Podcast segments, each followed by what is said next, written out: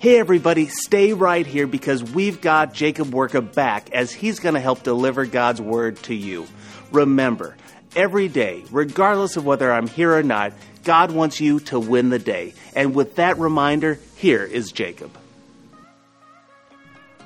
Google, Instagram, Wikipedia, TikTok. In the age of the internet, we have access to a lot of different voices and opinions. Now, some of these are useful, but many are not.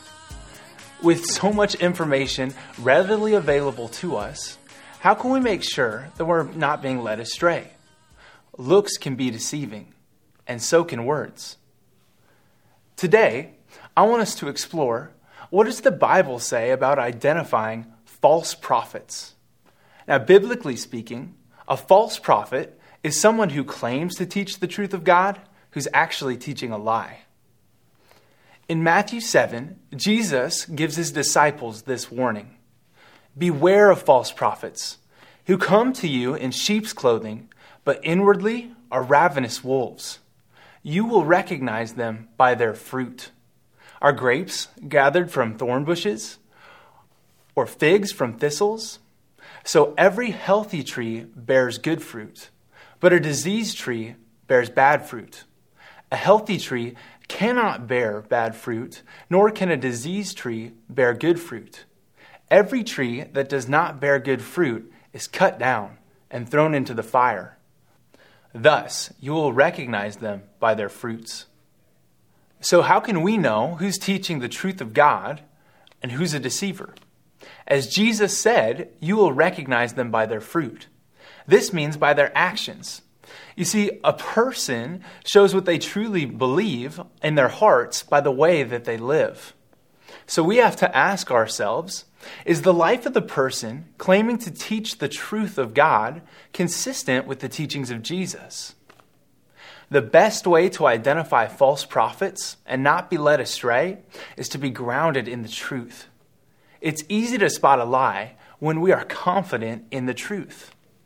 This reminds me of a game called Alpha Wolf that we used to play at the summer camp that I worked at for several summers.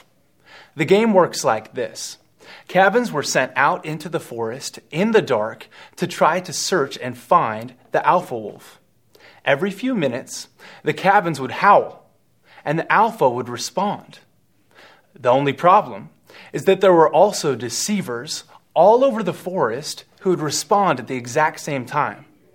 So the only way to win the game and to find the alpha wolf was to be able to distinguish the alpha's voice among all these deceivers. In this world, there are many deceiver wolves, dressed like sheep, who might look good, they might sound good, but they're deceiving you. We must know the truth for ourselves. The only way to be confident of the truth with all these voices and opinions around us is to know the truth of God for ourselves.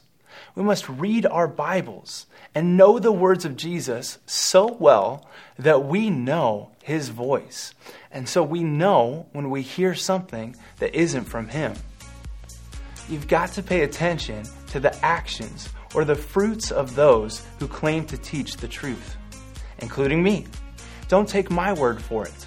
Know the Word of God for yourself. The best way to protect ourselves against the false prophets of this world is to be firmly grounded in the truth of God's Word. Hey, everybody, what a great start to a weekend.